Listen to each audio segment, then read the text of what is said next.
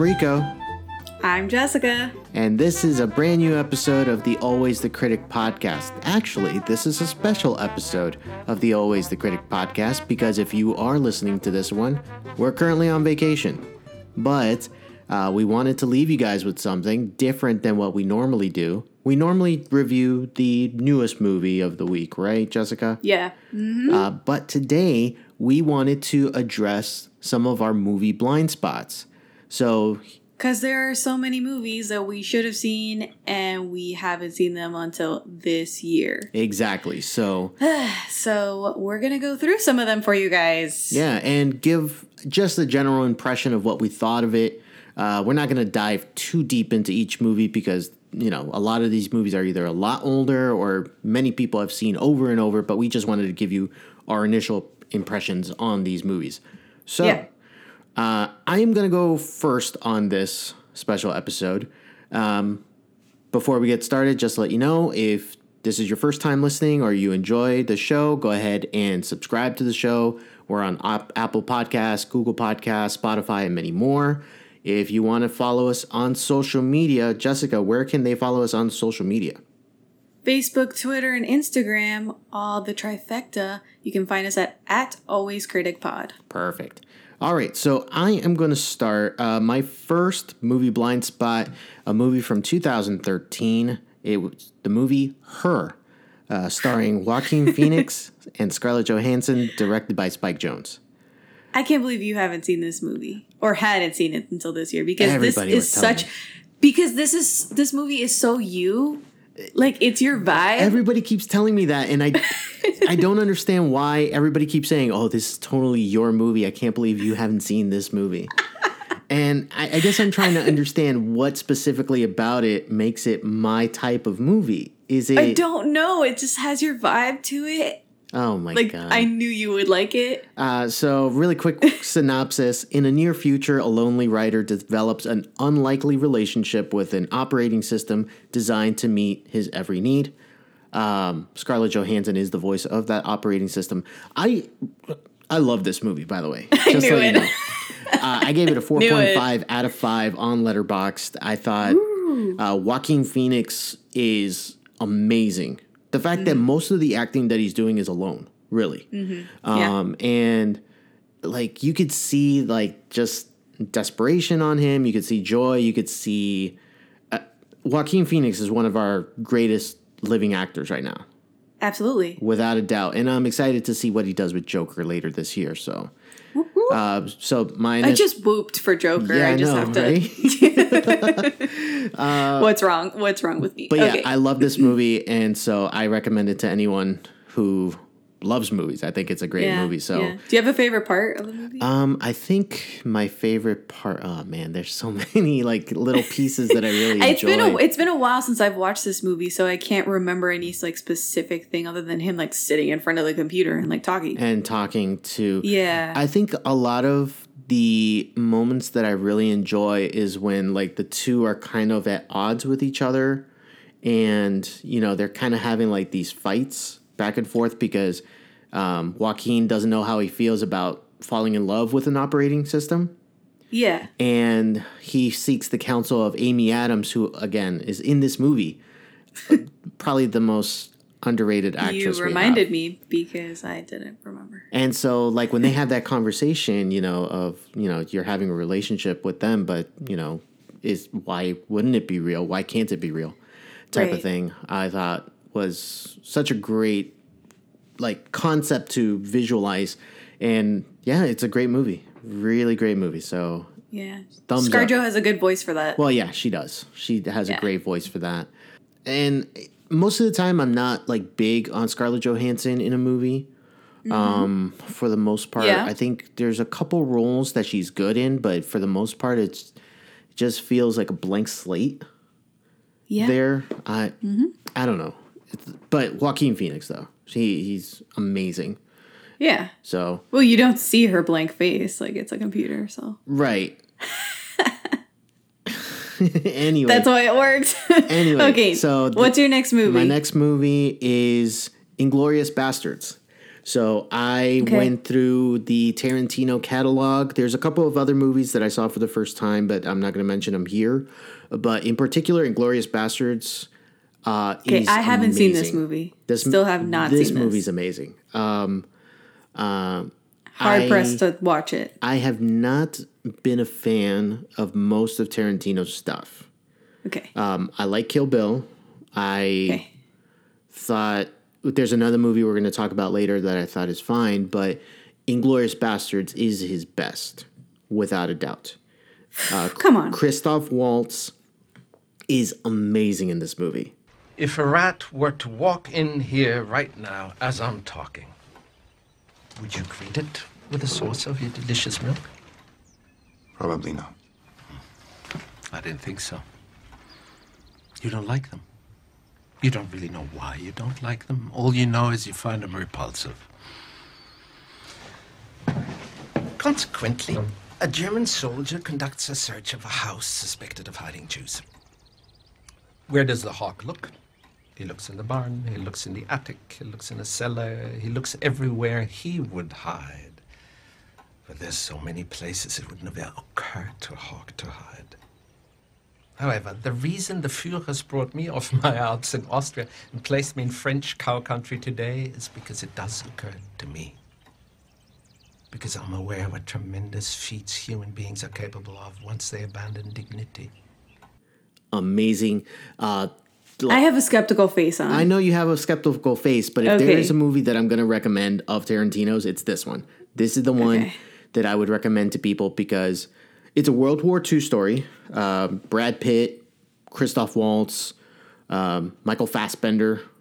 oh well, Michael Fassbender is definitely easy to picture in the yeah, World War II era. Exactly. And so this movie has three amazing moments. The first one is in the opening scene um, at this dairy farm and the tension that builds when Christoph Waltz's character is just slowly unraveling what's going on there. It's amazing. Uh, the middle section where it's Michael Fassbender's character in the tavern. For people who have seen that, that is an amazing scene. Holy crap. I love that scene so much. And then, of course, there's the final scene that takes place in the French theater. I'm not giving away much in that aspect You're not spoiling anything for me, but again, your passion is a little infectious, so maybe I'll watch it. I think i if you would appreciate any of the Tarantino ones, I think this one might be the one.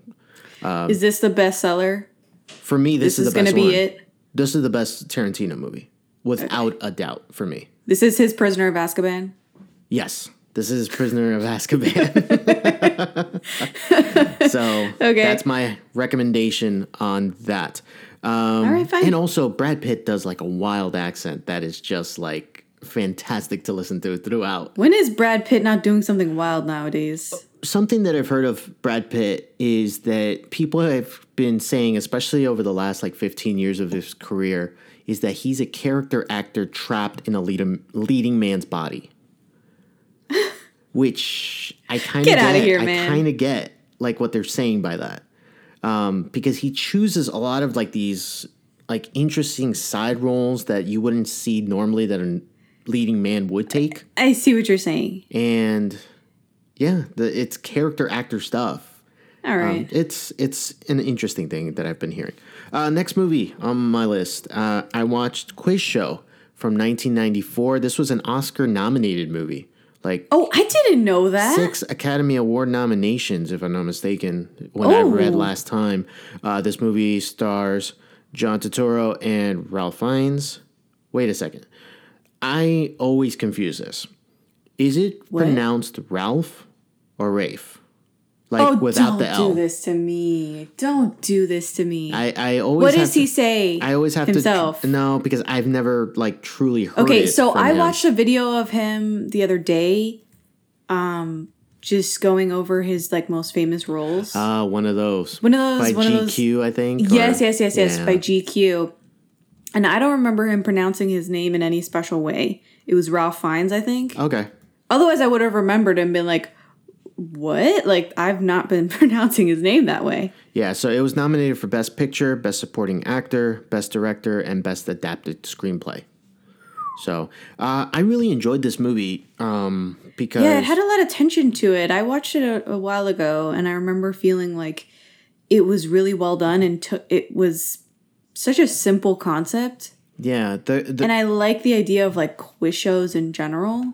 well yeah I think quiz shows in general I love trivia and I love like that concept. It's a it's an ethics um, yes. movie. It's all about the ethics of cheating. So basically, the synopsis of the movie is a young lawyer, Richard Goodwin, investigates a potentially fixed game show. Uh, Charles Van Doren, a big time show winner, is under Goodwin's investigation. It's a very simple synopsis, but um, more to it is that this game show pretty much is rigged. And the studio, NBC, um, they know it, the contestant knows it. And it's all about trying to sell the audience on a captivating winner, pretty much. Someone Yeah. that the audience can root behind and get ratings. Um, yeah, I thought it was well done. I thought like it was, uh, it moved at a very good pace. Uh, it didn't- Yeah, it didn't yeah. feel like slow. One little fault. Um, I'm from Massachusetts, and that is a god horrendous accent that he is oh. putting on there. And who I'm speaking about is Rob Morrow, uh, who plays uh, the young lawyer.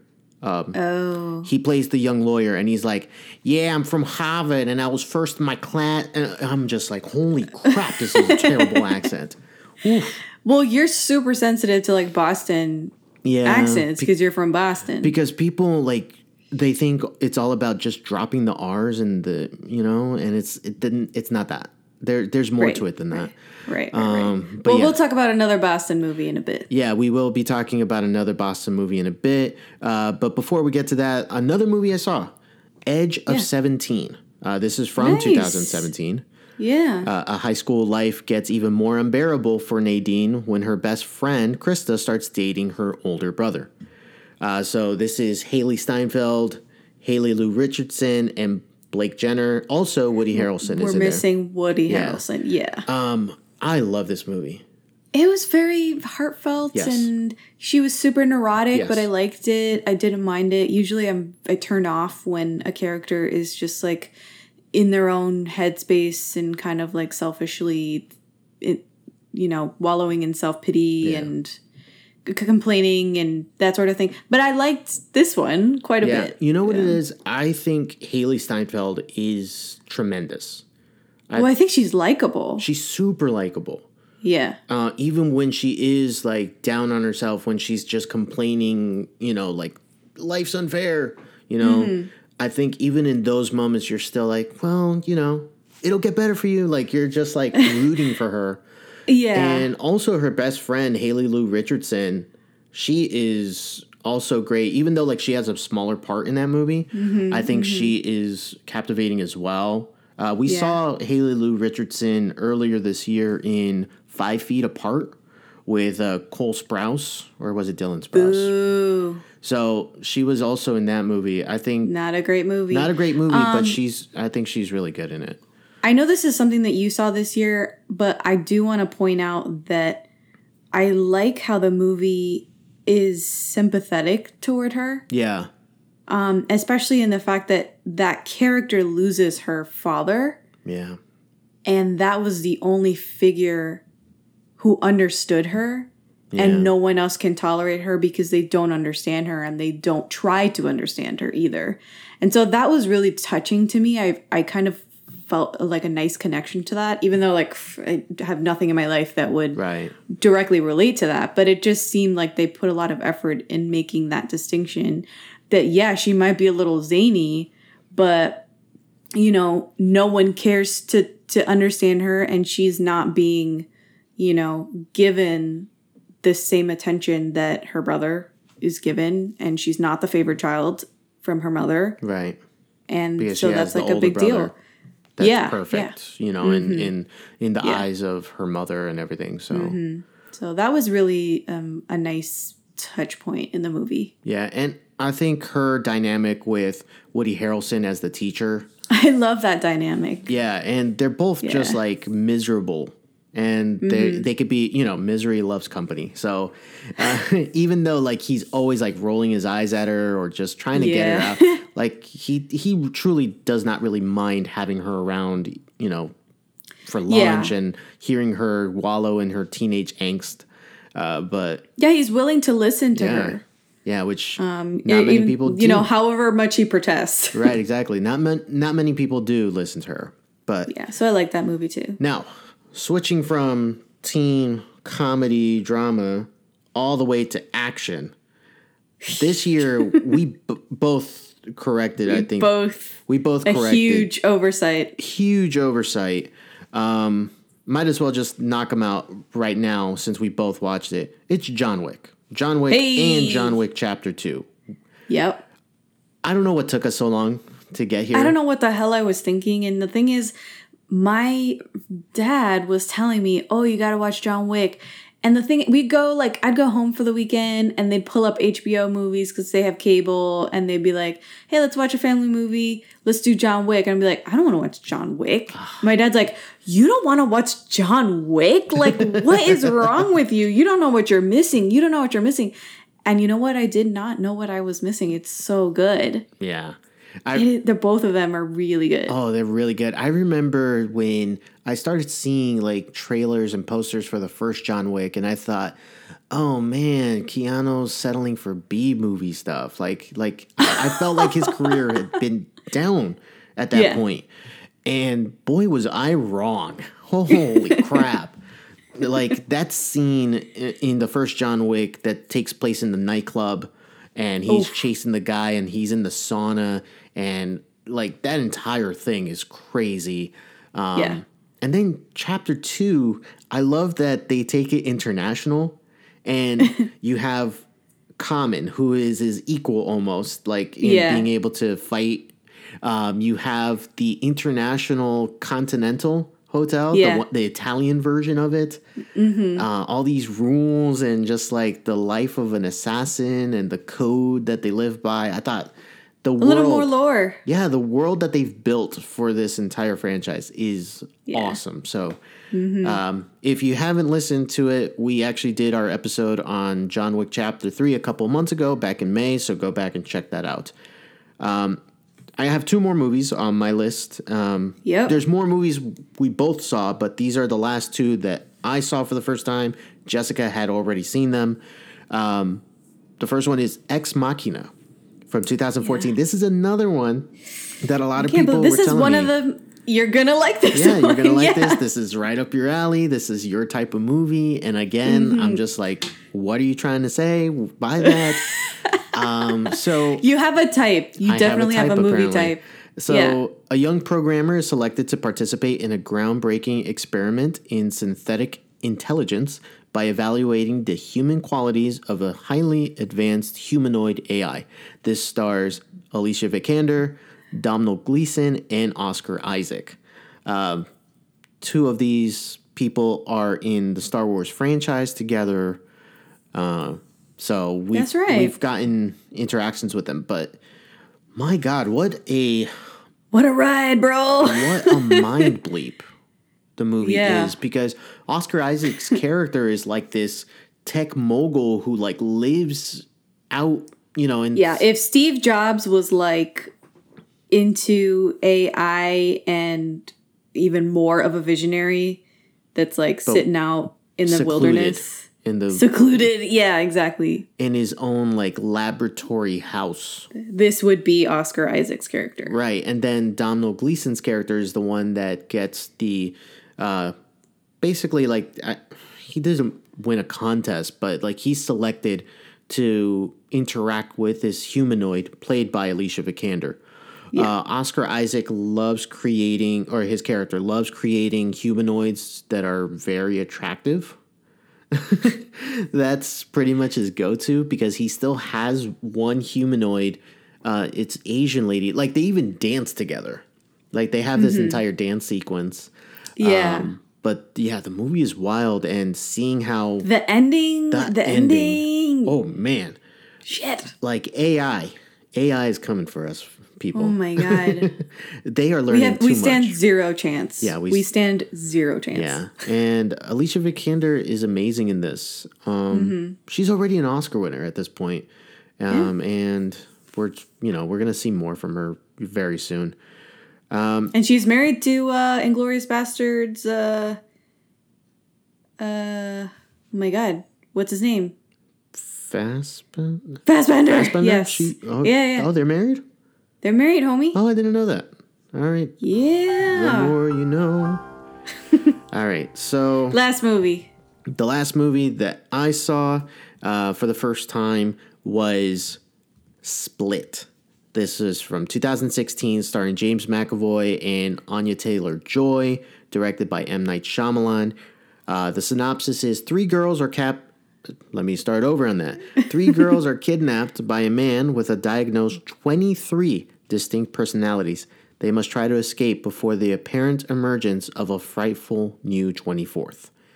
Um, James McAvoy is amazing. vision. Oh my goodness, the way he just uh, flows between the different personalities, and he's like a completely different person in each and every single one. Yeah. Like- Each one is so distinct. Oh man, you have like the little kid one with like the lisp that he's talking with. You have the like the tough guy who's like no nonsense and everything has to be clean and and then you have Patricia and who is pretty much almost the overseer of all of them until Yeah. the beast is the one that's coming out. Um what I was surprised with this movie it takes its time, even though it's not a long time. Uh, it's not a long running time of a movie, but it lets things build. It lets things, you know, tense up, and I really enjoyed that. And even though I kind of knew it was coming, it's still a little surprising at the end when the twist is revealed. Um, the twist being What's the twist? the twist being that this is a backdoor sequel to Oh, yeah. a movie that you had never seen up until this year. yeah. With that said, I think we can transition into your list of movies. oh man. So, Oh man. since I just So- finished talking about Split, Yeah, so for the first time this year, I watched Unbreakable, which came out in 2000. Also directed by M. Night Shyamalan. It stars Bruce Willis, Samuel L. Jackson, and Robin Wright. And again, like Split was a backdoor sequel to this movie. yes. Who knew that that was even going to happen? In Unbreakable, here's a synopsis A man learns something extraordinary about himself after a devastating accident. And I knew that Samuel L. Jackson was the villain of the movie Yeah. before watching Unbreakable because I had already watched Glass. So you saw Glass before. I saw Split first, then Glass, then Unbreakable. the complete like like the wrong The order. I saw these way to watch the- all way wrong. movies. Yeah. So it, whatever. I came to this movie and I was like, I gotta see it. And this is actually like my favorite one. Yeah. I- It's the- really I think moody. it's the best one. and really um, kind of a quiet sort of movie. Uh, you know, M. Night Shyamalan likes to insert himself into the movie, so there's that, unfortunately. Um, but I liked it. I liked Bruce Willis's character. He was actually trying to act, uh, you know, in the year 2000 Here we go. he has totally given up since then. So it was a really nice to see him actually putting forth effort in a movie. And still, I knew Samuel L. Jackson was the villain. And even at the end, I was like, when they reveal it, I was like, oh my God, because it was such a good reveal. Yeah. Yeah. It was good. And so I like that a lot. I really liked it. And I love how they brought back the same kid that was playing his son in Unbreakable in Glass is the same kid. So Same I was kid. like, oh my God, there he is. Yeah. So it's great. I really like that one. so did I. Mm-hmm. Probably the best of the three. Yeah, I thought it was movies, great. yeah. Which is, I mean, the first one, right? Yeah, First you movie. you have like this thing about sequels that Oh, it's not a thing. It's a full blown, like, f- like go ahead. feeling. I don't think any sequel is necessary. Even if they're good, you just don't No, think that they're necessary. No, absolutely not. Because if the first movie is good enough technically for a sequel, then just leave it the hell alone. Like it should stand on its own and be perfect by itself without starting this whole saga and this endless like sequel business, which is a business. It's like It is a business. Devalues the art of the first movie, which is so perfect. You have to make another one and capitalize. I don't think I don't think sequels devalue. Don't at me. We're going to the next movie. Okay, fine. So I saw Won't You Be My Neighbor?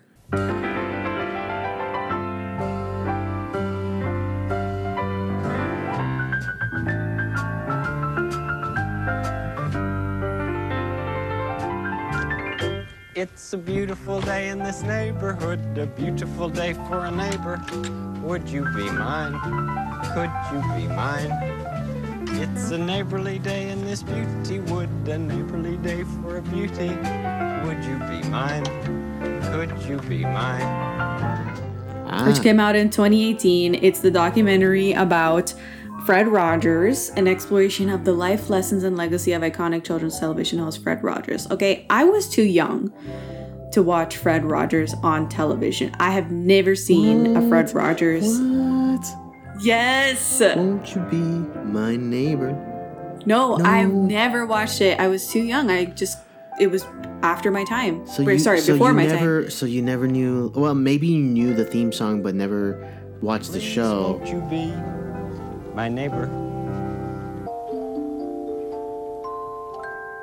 I never It's a watched the show. Day in the neighborhood. Listen, I Oh. went to the same college as Fred Rogers, and I remember seeing in the archives his sweater was there. Because of course they have to have like a famous alum's like Right. sweater in the archives, and I was like, okay, it's his Zip it up. sweater.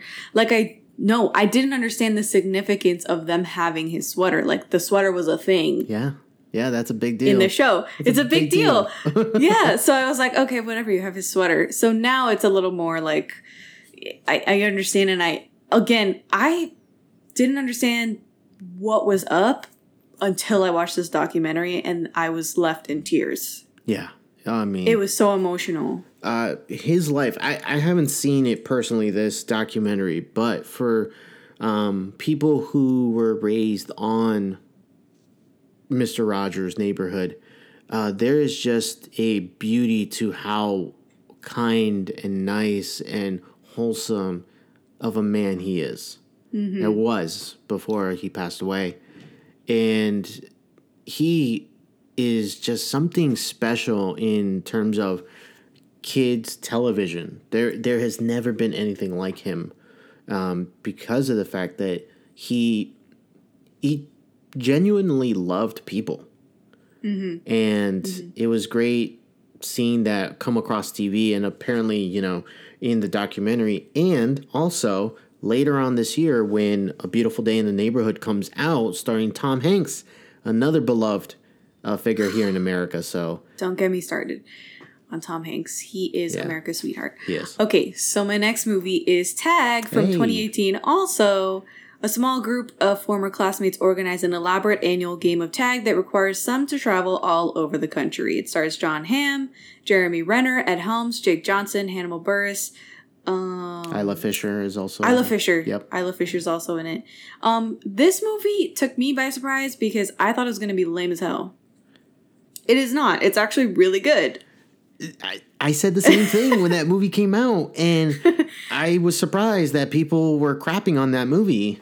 Yeah. And I was like, me, I was crapping on did it. we see the same movie? And I'm just like, I enjoyed the hell out of that movie. Yeah, it was very entertaining.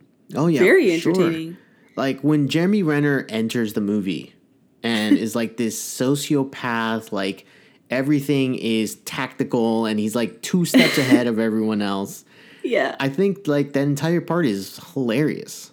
yeah, it's perfect. It really is. It's really well done, and y'all should watch it. We did an episode on it, although I wasn't on it because I didn't see the movie. yeah. You didn't see the movie, but me and Miguel did. So he's been on the show many times. So go ahead and check that episode out. It was last year during the Mm-hmm. There it is. summertime. Next, my movie. Next movie is I watched Bill and Ted's Excellent Adventure for the first time. It's Keanu Reeves season, from- so it is Keanu Reeves season, and what happened was we had a Keanu thon Mm. in our house. Um, Bill and Ted's from 1989. Two seemingly dumb teens set off on a quest to prepare the ultimate historical presentation with the help of a time machine. Keanu Reeves, Keanu Reeves, and Alex Winter.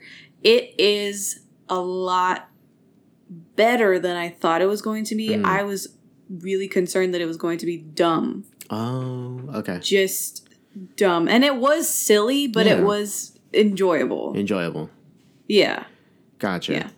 So- I can't really speak too much on it because I haven't I seen know it. you haven't seen it. So, next movie of mine, Runaway Bride from 1999.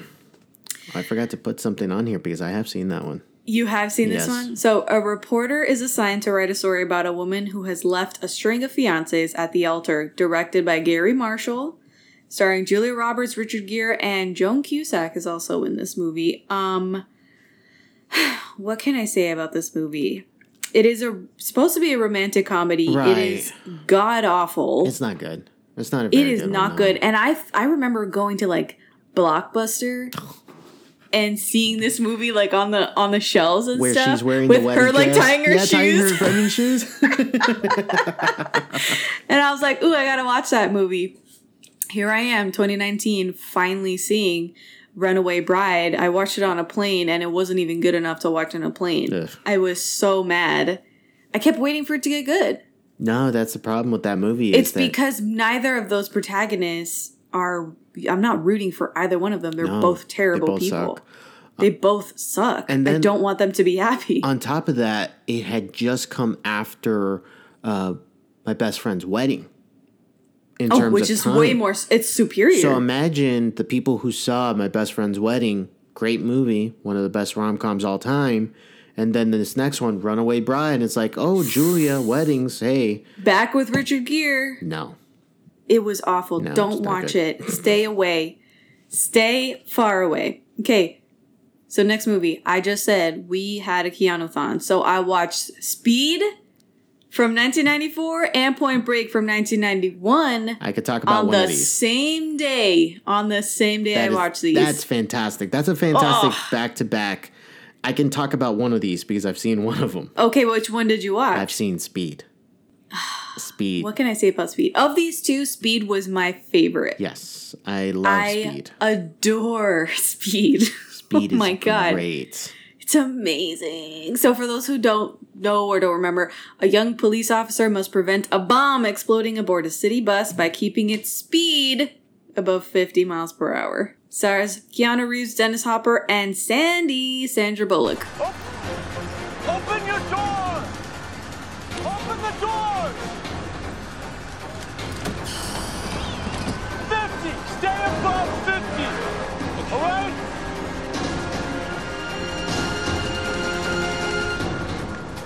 478,000 ask for Detective Harry Temple. Harry. Harry, it's Jack.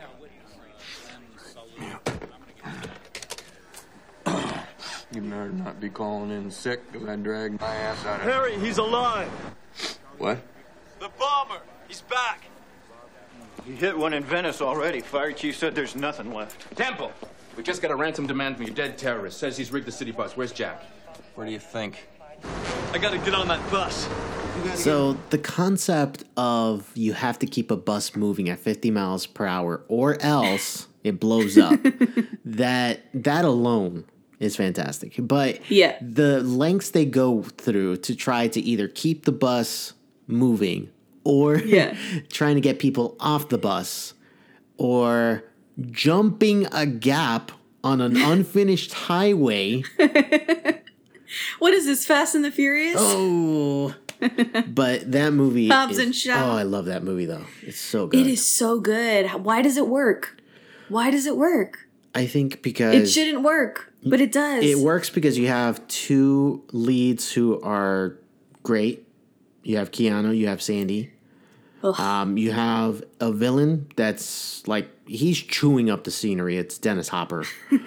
um, and also, I think it's good action. Like it's all practical stuff, but it's Mm-hmm. it's good action. Like they know how to raise the stakes as the movie goes along. So Yeah. it doesn't get boring. Like oh, they're still on the bus. No, like there's a new Mm-hmm. element that gets added every time. Right, the stakes get higher and higher. Exactly. Uh, well, I loved it. I loved it. I would watch Speed in a heartbeat. fantastic. If you offered me Speed or Point Break, I would take Speed. Yeah. that sounds like drugs.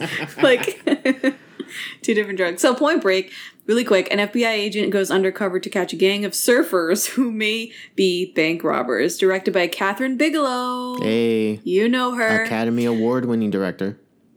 starring Patrick Swayze, Keanu Reeves, and Gary Busey.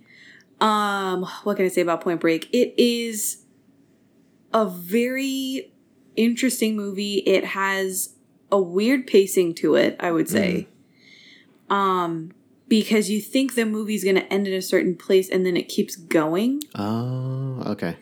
and there's like way more to it and there's like a kidnapping there's like this weird um, skydiving thing that happens and i'm like what like they were just like at each other's throats and now they're kind of okay like it was weird you guys might recognize this plot from the fast and the furious because that's how the whole franchise started with um It's Point Uh, Break, but with streetcars. it's Point Break, but with streetcars instead of surfers. And again, if you're not into like this laid back California vibe and like, the, I guess the the pacing of the movie is also kind of like laid back like that. it's not a fantastic movie, but it's something. And the intro sequence is bar none amazing. Intercut shots of surfers in the lights and going through the waves and then there's Keanu like at a training complex in the freaking rain. I can't even because he's like he's got his like shirts like stuck to him Yeah. and then he like he um cocks the gun with one hand co- a shotgun with Yeah, one hand With one hand. Oh my god. Oh my god. Please. That intro is is worth it. But the movie's not that great. So Okay. moving on. Moving on. Next movie. I included this on my list because it was so terrible. Congo from 1995. I watched this movie for the first time this year. And that's only because I recognized this story. I read the book when I was a kid. And it's okay. you know killer gorillas in the Congo. And I was like perfect. I want to watch this movie. What so again that's the basic plot. Um an expedition to the African Congo ends in disaster. A new team is assembled to find out what were what were I can't even speak right now. Bar- what bar- bar- went wrong. Director is Frank Marshall which you know him as the major producer for pretty much anything good Okay. Laura Linney, Tim Curry, Dylan Walsh. Tim Curry is doing probably the worst accent I have ever heard in my life. Oh man. You're laughing, but it's true. Yeah. And I just have you seen this movie? No, no, I have not. You haven't? No, I haven't seen this movie. A lot of these movies that you have mentioned, I have not seen yet. Uh, there's going to be one that you're going to mention in a little while that you're going to be like, you haven't seen them? Yeah. And no, I have not. So, yeah, but yeah, so Congo. So it's a terrible movie, pretty much. Terrible. Okay, Terrible. so Hold on. I want to. you actually want to like play it? No, no, no. Oh, I thought you were going to like play something for us. So to put it in a better way, uh, Tim Curry is doing the worst Romanian accent ever, and if that didn't tip me off, the movie came complete with a diamond laser that can shoot a satellite out of the sky, characters that could outrun an erupting volcano, and a crash plane outfitted with a hot air balloon. Did I mention the Morlocks though? Because there were these like gorillas that were out of like the time machine. Okay. You know that? No, I remember the movie The Time Machine, but you're telling me that this movie has stuff kind of like that? Pretty much? I don't want to say yes, but yes. Oh my god. it's buck wild. Don't watch it. Perfect. Next movie, The Bone Collector from mm. 1999. Okay. A quadriplegic ex homicide detective and his female partner try to track down a serial killer who is terrorizing New York City. Starring Denzel, Angelina Jolie, and Queen Latifah. let me just say that this movie surprised me because it was very, very good. So I've heard from. Have you- No, so you I haven't haven't seen it. No, no, I have not watched it. So I've heard that it's a good movie. Mm-hmm, It is. Um, Anything stood out in that movie? Queen Latifah dies, and I don't think she needed to die. Okay, That was gratuitous. a gratuitous death. Yeah. Got it. hmm But it was very good. I thought the tension was so high, kind of throughout, and you you kind of guess who the killer is, but then it's not who you think it is. It's somebody else, and it's good. Mm, okay, I It's got real you. good. The Fifth Element from 1997. Have you seen this No, one? I have not. Directed by Luc Besson. Luc Besson. Besson? Yeah. Whatever. Starring Bruce Willis, Milla Jovovich, and Gary Oldman in the the role of the century. He is crazy. Like a literal He's crazy person. crazy person. The way he's dressed, the way he talks, everything about him is insane. Really? It's out of this world. Doo-doo-ch. oh, I didn't read the synopsis. In a colorful future, a cab driver unwittingly becomes the central figure in the search for a legendary cosmic weapon to keep evil and Mr. Zorg at bay. What do you think the cosmic weapon is? Uh, it's got to be some type of gun. So what are the what are the four elements? Oh, so we have um, water, fire, Mhm. Yeah. um, wind. No. Okay, yeah. Um, what would, Earth, right? Earth would be the fourth Yeah. element. Yeah. Okay, what what do you think is the fifth element? Space. Uh, Okay, space. Uh, I'll give you three guesses. That's one. oh, okay. Space. Uh, the sun. Uh, Sun. I don't know okay. in some way. Uh, one more. Some type of cosmic. Cosmic weapon. Yeah, that's what I'm thinking. Cosmic. Black hole. It's hole. gonna save the universe. Black a hole? black hole. Okay. The fifth. Uh, I'm gonna spoil it. This movie came out in 1997, and I don't know if you're gonna see it anytime soon. Okay. The fifth element is love. Man, get the hell out of here. get out of here, bro. You're telling me, nah, man, they didn't I do am that. not They didn't do that. They did it. They didn't do that. yes, they did. Oh my god. you know, oh, wow. You know what that reminds me of? That reminds What? me of Interstellar, where Anne Hathaway's character is like this scientist, and we have to do this and whatever. And and the reason why she wants to go to a certain planet is because she's in love with the doctor, and love makes you do things that cannot be explained by science. And I was like, get the hell out of here with that. So you're telling me the fifth Uh. element is love? Yeah, homie. What's your next movie? Seriously. I don't think you're ever gonna watch the fifth element. No, I'm okay. L.A. Confidential. ah, see, this From is one that I've been like 1997. meaning to watch, but Boy, you need to watch this movie. It is so good. I gave it four out of five stars. I never do that. no, you never do that. It's really good. you are very As stingy with I your am rating. so stingy with my ratings. So the synopsis goes as corruption grows in 1950s Los Angeles, three policemen, one straight laced, one brutal, and one sleazy investigate a series of murders with their own brand of justice. Can I guess which one's which okay. out of those three? Because I think the the actors are Spacey, Crowe, and Guy Pearce, right? yeah, yeah. All right. So the brutal, I think, is Russell Crowe. I think the sleazy is Kevin Spacey, and Guy Pearce is the straight laced. Am yeah, I right? yeah. You're right. You're right. Got him. Okay. Got him. So I really love this movie. The plot is great.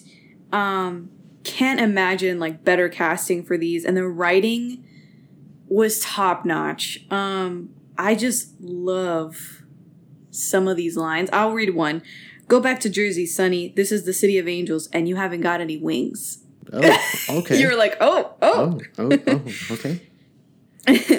Off the record, on the QT, and very hush hush. You know who said that? Who? Danny DeVito. Whoa, Danny DeVito's in here? Yeah, man. Oh, wow. You better get on this train. yeah, it I need so to. good. I need to watch this movie. You're gonna love that movie. Okay, I, Yeah. I'm looking forward to it. Mm-hmm. Um, You have and one so more. My last movie. I'm down to my last movie. Before we talk about stuff that we watched, both of us watched this year together. Exactly. Apollo 13 from 1995. Directed by Ron Howard, starring Tom Hanks, Bill Paxton, and Kevin Bacon. NASA must devise a strategy to return Apollo 13 to Earth safely after the spacecraft undergoes massive internal damage, putting the lives of the three astronauts on board in jeopardy. Hey, we've got a problem here. What did you do? Nothing. I stirred the tanks. Whoa. Hey. Uh, this is Houston. Uh, say again, please. Houston, we have a problem. We have a main bus B undervolt. We've got a lot of thruster What's activity here, with Houston. now? It just went offline. Oh, there's another master alarm, Houston. I'm checking the quad. Christ, that was no repress valve. Maybe it's in quad C. We've got a computer restart. I'm restart. gonna reconfigure the RCS. We've got a The way ping these things light. fire doesn't make any sense. We got multiple caution and warning, Houston. We've got to reset and restart. All right, I'm going to SDS. I have never felt more patriotic this year than watching Apollo 13. It's amazing. It's amazing. Hand over heart right now. Like it's really good.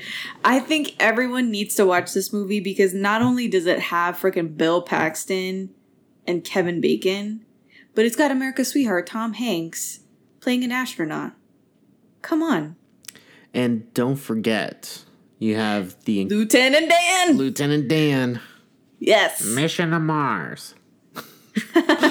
Stop that. That's a reference people don't know. If That's you've gone right. to that's no one will know. So, for those people who have never been to Disney, uh, at Epcot there is a Mission Space ride. Yeah. And the video before you would get on was led by Gary Sinise, aka Lieutenant Dan. But he has like the most nasally voice going throughout. So it's like, all right, cadets, you will be going on your mission to Mars. And it's just so nasally that we would make fun of it. Uh, they replaced them, which sucks. But yeah. but no one will ever see that now. no, no one who had So never sad. been there previously. So this movie, hard recommend. Hard. Gotcha. So, so hard. Definitely watch it. All right. So yeah, I need to see it. That's another one that's still in my blind spot. We're trying to cover as many, but like every time I cover one, another one just pops up. I know. Same for me. All right. So those are all of your movies that you've seen this year for the first time. That's right. Now we're gonna go ahead and enter our final section, which is movies we both happen to see this year. Sometimes together, Mhm. sometimes separately. Yep. And so I think the first one that we should start with is As Good as It Gets. I have problems. I'm still. here. It's so problematic. Oh, okay. is so- So just so I can uh, sh- read to you what I wrote when I watched the movie. okay. Uh, Jack Nicholson is good. Helen Hunt is good as well. Didn't think that this would have won Best Actor and Best Actress at the Oscars, but here we are. The time period does lead to the script being very insensitive to the gay neighbor, but overall the movie is solid. So it's it's solid, but there's no way that both, let alone one, should have won a Best Actor for this movie. Best Absolutely Actor not. or Best Actress. I don't know what No. the hell the Academy was thinking when they gave the award to Nicholson and Hunt, both of them. No. Both. That doesn't make any sense. For nothing. For nothing. Thank you. I thought this movie sucked. Okay, so You thought it was solid. it's solid, but it's not an Academy Award winning winning s- solid. Okay, so no. here I was so offended. it's it's it gets offensive. Yeah, I'm not gonna lie. He literally shit talks everybody. Yeah, he does. He's a homophobe. He hates the the maid that speaks with a Hispanic accent. Mhm. He like sh- like roasts literally everybody. Yes. He's terrible. And I don't know if the ma- the movie wants us to believe that he's some like on the spectrum, like maybe he's autistic or something because he has that OCD and he's a germaphobe.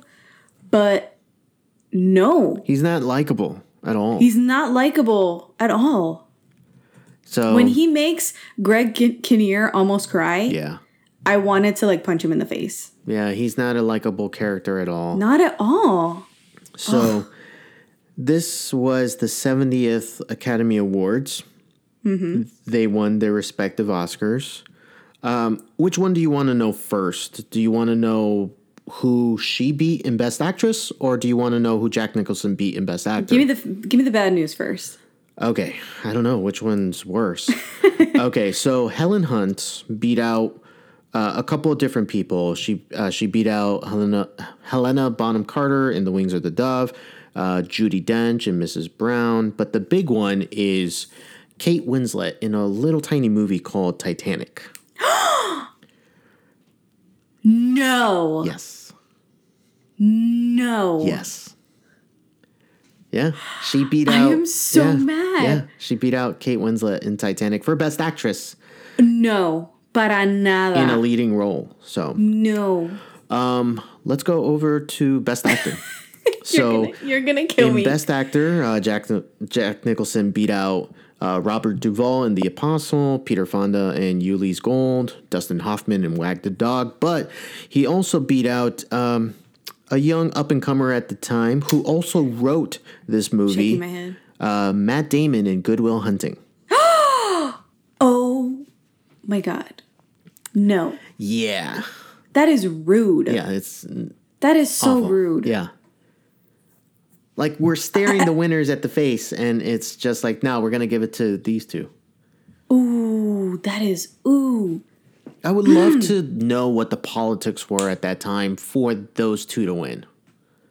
Because obviously, like James Cameron won Best Director and Best Picture. Right. So, like, I don't know, man. Kate Winslet, I know, like she definitely was a better like winner than Helen Hunt in this movie. Let and then friggin' Matt Damon Yeah. in Good Will Hunting. Great role. Great role. Amazing. He shines in that, and then Jack Nicholson wins it, being the crabbiest, shittiest old man. And then there's a romance between them that's outrageous. Yeah, I can't. Yeah, so, yeah, that's, that's I can't even. for- yeah. Let's move on. Let's, move, on. Um, so the next movie that we both saw this year, uh, we saw it back in May. It was The Witch, a movie from 2015. Uh, synopsis is a family in 1630s New England is torn apart by the forces of witchcraft, black magic, and possession. This stars Anya Taylor Joy and couple of other people that. Don't really matter. No. Let's talk about this movie really fast. Can we talk about the accents first and like Can the we- way they spoke? Okay, so they spoke in Puritan style English. Yeah. And we got how far? like all of us were like, I can't understand what they're saying. Yeah, we got so like we had to put on subtitles. in, and for and we finally, like, no, I'm not getting anything. Can we So put on we put on subtitles. and even like that, you're reading it, and it's like that's what he said. exactly. We could not have watched this movie without subtitles because their accents were so he- and it wasn't even the accents, it was the construction Yeah. of the sentences themselves and the vocabulary. Yeah, It was so difficult. it really was, and That was a hard effort on the screenwriter's part yeah, like to write that like that. they must have like done their research on like how that you know Mhm. that the language and um how context is used and everything they're man hats off to doing Yeah. that but ugh, no thank you The Like, tension in this movie and the suspense was bar none the best part of this movie. Yes. And this movie was not afraid of silence and uh, there was this one part where there was like a baby being mashed up by like a really old naked witch in the forest and that was probably the most disgusting part of the whole thing that made us cringe and we were like mm, no no, no no I know, and that happens early on. It does Uh, happen early. But one thing that sticks out to me, at least, um, it's a certain line in the movie, and it's when Black Phillip, which is the goat, turns into the devil, or I don't know who he turns into. You're into. gonna say the line but yeah, the line that he says to her, it's "What's thou like Thou to like live to live deliciously?" deliciously. dost thou want? What canst thou give? Wouldst thou like the taste of butter? A pretty dress? Wouldst thou like to live deliciously? And yeah. like just when I heard that the first time, I was like, I died. Oh, oh. The last final five minutes of the movie are everything. yeah, it really because is. the reveal that Black Phillip is not just a goat, not even like a goat on the rampage or like an evil goat, it is literally an incarnation of the devil. yeah, it's wild. Uh, I'm, but the would wouldst thou like to live deliciously line is oh It's god. it's crazy. And the director Robert Eggers, he's coming out with a movie later on this year, uh, starring Willem Dafoe and Robert Pattinson. It's called The Lighthouse. that he's the director He's on the that. director, Oh, and I'm so shit. excited. Oh, I'm so excited. Oh my god, I can't can't, wait. I can't wait. Yeah. oh Um, man. All right. So earlier we watched. Well, this movie takes place in New England. We mentioned another Boston movie earlier, and we're going to talk about one now, and it's Gone Baby Gone. Uh, this stars uh, Morgan Freeman, Ed Harris, and the title character or the main character Casey Affleck. Um, Most notably, this was Ben Affleck's directorial debut. Like Mhm. this was his first like major release as a director. And so the synopsis is two Boston area detectives investigate a little girl's kidnapping, which ultimately turns into a crisis both professionally and personally. Um, I think this is one of those movies that it's it's a hard watch, It is. but like it's it's very good, Mhm. and you can see why it's good. The plot is good, like you know, and sometimes you feel like really bad about watching these characters. Like Mhm. some of these characters are just despicable people. Uh, Right. Like especially like the mom who lose, loses the child. Oh, oh, yeah. Yeah, like Yeah. there's moments where it looks like she doesn't Because she's just trash. Yeah, she's She's trash. She is typical like in the south it would be trailer park trash, but up north like she is like that hood rat. Like just Mm-hmm. yeah, she is an awful mother just and Yeah. you know, playing it all for like look at me and like everybody is paying attention to her now and Right. She uh, she's just trash. Yeah, I she's mean, just a trash. trash person and a trash mother. Did you like when they said the title of the movie in the movie? gone baby. Gone. She's gone, baby. Gone. Gone. I was like, ah, when he there it did. I was like, ha, there it is.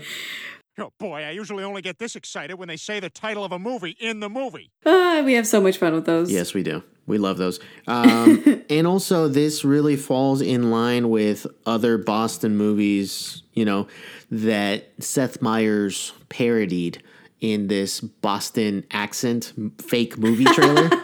Yeah, I saw that. and it's just like in Southie, you know, where you learn those lessons about family and, and honor. You learn it in the party, the town. Gone, baby, gone. like, if, if you haven't checked that Stop out, that. Um, check out uh, Seth Meyers. He does a parody called ba- uh, Boston Accent. Check it out. It is hilarious. And if you've seen Perfect. any of those Boston movies, you'll recognize everything in those movies. So, all right. All right, second to last movie, we've got Monty Python and the Holy Grail from 1975. Neither of us had watched it until this year. Yeah, I actually just saw it yesterday, the day before we're recording this. So, like, it is fresh in my mind. Okay, Um, what'd you think of it? well, it's directed by Terry Gilliam, Gilliam and Terry Jones, stars Graham Chapman, John Cleese, Eric Idle, among many others. And the synopsis is King Arthur and his Knights of the Round Table embark on a surreal, low budget search for the Holy Grail, encountering many very silly obstacles. And that's putting it mildly. Yes. So, this movie is what I would refer to as amusing. Because. Amusing? amusing because like there's so many just like moments where it's just like what am i watching and sometimes it goes off the rails but it's a lot of it feel you know what it feels like it feels like a lot of sketches that are just Yeah. stitched together Mm-hmm. um By a very loose narrative. yeah very loose narrative there's a king arthur and they're looking for the Grail. But other than that, everything is just like little vignettes of like the other Mhm. Knights of the Round ta- Table. Um, it's so dumb. I, I don't want to say dumb. It's not dumb. It's just I think silly is the right Yeah, word. silly It's so right word. silly. Yeah. and like You can't take anything seriously. Like one of my favorite little gags was when what was it? It's the prince who's living up in the tower and he he want he's about to he's about to sing and like the dad comes over. No, no, we're not singing. No, stop it. we're not doing it. And then after Yeah. that he's like, "Make sure he doesn't leave this room." And the guard's like, "All right, well, make sure he leaves the room." No, no, no. no. make sure he doesn't leave the room. Okay, what if we have to leave? Make sure he doesn't leave. So we'll take him with us. No, keep him here. Okay, he stays, but then he can go, and then I can go, and then he can leave. No, it, it's a great gag, great gag all around. It's just full of gags. The whole thing. How'd you feel about the ending of? Uh, you're gonna have to remind me. So they find the castle that supposedly has a Grail. The French Okay. are already there, and Yeah. they're like spitting insults at them. Uh-huh. And so then King Arthur has an entire army ready to attack, and before he could, the police show up oh right. and they arrest Right, him right, right, because right, they right. kill a historian earlier in the movie. yes. I think it was in scene 24. like it was like an actual scene number. Right. It was like the whole movie was intercut with like a present day historian or something. and he got his neck sliced and he Mhm. died. mm-hmm. So like all of this is happening, but then they just keep cutting back to these cops trying to investigate like this murder. Mhm. Right. They're like following in their footsteps. Like yeah. Yeah, um I kind of just didn't like take it like seriously. I hate to say that. I was just like, okay, I guess that's how we're going to end because in another movie, any other movie I would have been like, what the fuck is this? Right. Like but because it was so silly throughout, I guess that was supposed to be like a twist ending that like these two things, these two seemingly separate uh, like eras are actually happening right at the same, time. time. Um, w- which either they're doing this elaborate like set pieces and stuff, pretending to fulfill this story of like King Arthur and his knights at the Round Table during present day, Right. or something's up, and you know these cops are invading their time era. Yeah, I don't know what it is. Which it doesn't make sense. It doesn't make No, sense. it I don't think it's ever supposed No, to make sense. I just to. think it's supposed to be funny and random and kind. I think a movie that falls into this sort of like feel, like it's it's it's like this movie is the kind of like the comedic Pinnacle. like grand grandfather Yeah. of like these types of movies, like um The Dead Don't Die. Oh, okay. I see what you're saying. is kind of like t- it's you know been diluted and kind of made for today's audience but it could be considered like in the same vein as Monty Python and the Holy Grail yeah.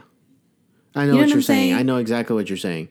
yeah because there's almost like a I would say like a meta aspect to it Mhm. because it is referring like it's referring to stuff that we know but Mhm. supposedly it takes place in this world that we're watching right so so I understand what you're saying and I've you know we've seen movies like that where they'll sometimes reference something that's going on Uh-huh. in the real world but they're like in the middle of their story you Mhm. know Yeah. so I know what you're saying um but yeah I thought it was enjoyable like it's it's it's funny like there's there's enough funny throughout the movie where I to carry it to carry it to carry it Exactly. um I don't personally think I would rewatch this probably movie. not no but uh I'm glad that I did watch it yeah But again, it's very 70s, you know, Mhm. very silly. Um it's just silly. It's just silly as hell. yeah um, it really is These gags, it's just a collection of gags. with a theme. Exactly. All right. So Let's go. This is it. And move on to our last movie. This is this is the big one. This is the one that everybody always, always was like, if you're you in uh, the seen this?" film community, not even it, it, you don't even have to be in the film community No, to you be don't. Talking about this movie and referencing this movie. And before we even mention the movie, so um, a couple years ago, or a few years ago, uh, I was in this contest where we somebody would give us a movie quote, and we would have to mention the movie. Yeah. So you know, it's I'm in the final. It's me and our friend Zach. Um, we're yeah. we're going back and forth, and you know, we're just hitting these movies left and right, left and right, and we're doing a pretty good job. And so then finally, it comes down to this particular quote, and because I hadn't seen the movie yet, This has got to be like six or seven years ago. yeah, it was is quite a long time, and it's when Jules says Ezekiel twenty five seventeen, Oh. and he says the entire verse. Ezekiel 25, 17. The path of the righteous man is beset on all sides by the iniquities of the selfish and the tyranny of evil men. Blessed is he who, in the name of charity and goodwill, shepherds the weak through the valley of darkness. For he is truly his brother's keeper and the finder of lost children. And I will strike down upon thee with great vengeance and furious anger those who attempt to poison and destroy my brothers.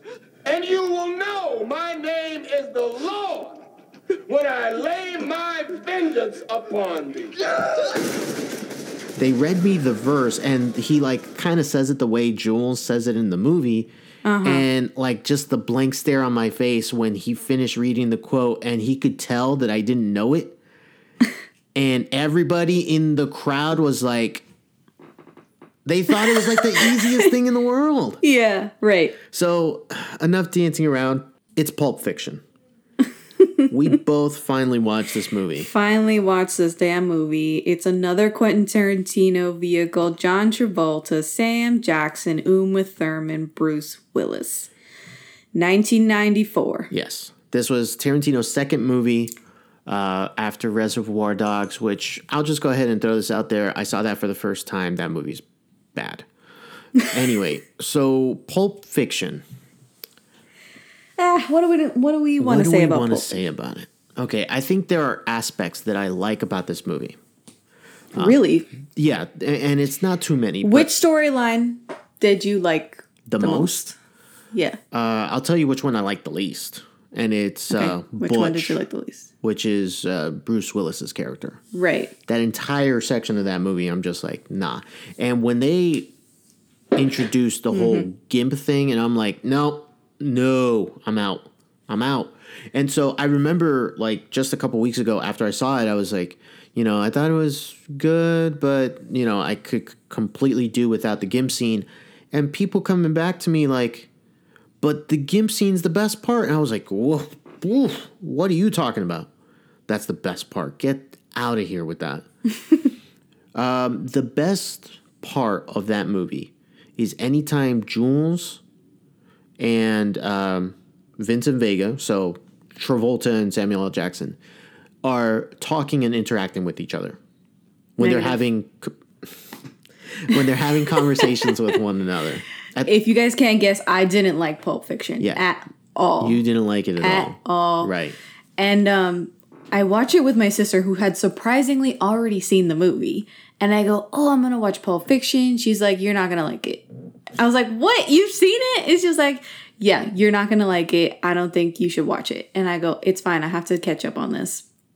So I start watching it and I'm like, I don't get it. Like, I do not understand why this is appealing and why people reference this movie and think it's a classic and think put it up on this pedestal Yeah, I kind of question you know, it too. there was like there was that scene with Travolta dancing with Uma Thurman in the restaurant, and I was like, okay. And my sister's like, this is a very famous scene, and I was like, why? Why is this famous? And she was like, you know, it just is. Blah blah blah. I, I think I can answer that one. And it's Why, why do you think it's famous? because you are getting John Travolta back. Well, number one, this is the career revival of Travolta at that time, right? At that time, Travolta was down in the dubs. He was making like just crap movie after crap movie, and this kind of revived his career. At the same time, you're getting John Travolta for what he's known for the most in movies, and it's dancing. So having him dance in this movie was like a big cultural moment. Not necessarily in the movie, it's like an important scene or anything like that. It's more significant culturally that you had someone back, first off, coming back, and then number two, doing stuff that he was known for, kind of like winking at the audience type of thing. But that's the reason why it's like so popular and so culturally. Maybe because I never think that John Travolta is making a good movie. Mm. And all I have to go off of for dancing is Grease. I never watched Saturday Night Fever. Saturday Night Fever was a huge one for him. And um I think there was a sequel to that, right? Uh, Or no. not to Saturday Night Fever. That era is totally escapes me. So to watch him dance in Pulp Fiction had zero impact on me. Right. I just thought it was random and stupid. Mm, I see. And Uma Thurman's character was just like dumb. Like Really? Yeah. What did you like about her character? She was moody and she was an addict and she was basically unattainable for all of the guys and that's why she's so she's so interesting to them because she's like the hot wife of their boss and she's unattainable. Mm. No, I see what you're saying there. Um, hmm. I guess I found her interesting because of the fact that since she's dealing with Vincent Vega and they do have a conversation. I think this movie is built on conversations, number one. Um, the violent aspects of the movie are not as interesting to me. Like when they shoot the guy in the back of the car. It's not as interesting. I found it surprising because I wasn't expecting that. But I was like, ugh, there he is. There's, there's Tarantino. There's Tarantino. Yeah. But that actually leads to my favorite, at least bit part. And it's when Harvey Keitel enters the movie as basically like the cleaner. He's um why am I blanking on his character? But um no, it's fine, but he cleans up the messes. yeah, he cleans up the messes and he's telling everybody what they're going to do. Uh, the Wolf is the character's name. But yeah, I think that entire aspect of having him come in, I think just like this is what we're going to do here, here, here, here, here. Mhm. Um, and how he- efficient he is. One of uh, a little gag that I thought was great was when he says, "All right, where are you guys at? All right, that's 29 minutes away. I'll be there in 9." And all of a sudden you see like the car pull up um, because he drives super fast. Um, this movie in certain aspects does not age well. Like Okay. the dropping the N word so many times, Quentin Tarantino. like He's also in this movie, Yeah, by the way, is. which is Plays everyone gives Jimmy. M Night Shyamalan like shit for being in his movies, but no one talks about Quentin Tarantino putting himself in his movies.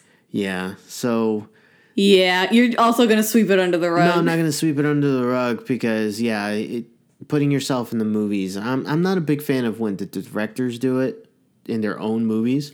I would rather it be like Peter Jackson style, where it's just like blink and you'll miss it. Right.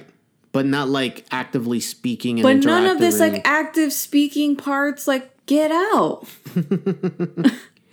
Um, one last thing that I will say about this movie, and it's uh, the last thing I will say about the movie. Now I'm blanking on what was I was gonna say. yeah, I completely blanked now. Great, I completely forgot what it was that I was gonna say. Um, okay, so let's do this. What did you give this movie? I'm gonna say mine first Oh no. because I hold found yours, by the way. But I just want you, You to say it. So, uh, just to let you know, uh, on Letterboxd, when I did review this movie, um, I gave the movie a three and a half. I thought there was a lot of aspects that I did like, uh, but not many that I fully enjoyed. Um, so that's pretty much it. What score did you give this movie? Let me find it. Hold on. I'll let you take your time there because I gave it. I gave it a one and a half. I said, I never want to see this movie again. I've learned that if it isn't Grease, I don't want to see Travolta, and his hair in this movie was the biggest joke. Why is Pulp Fiction a thing, though?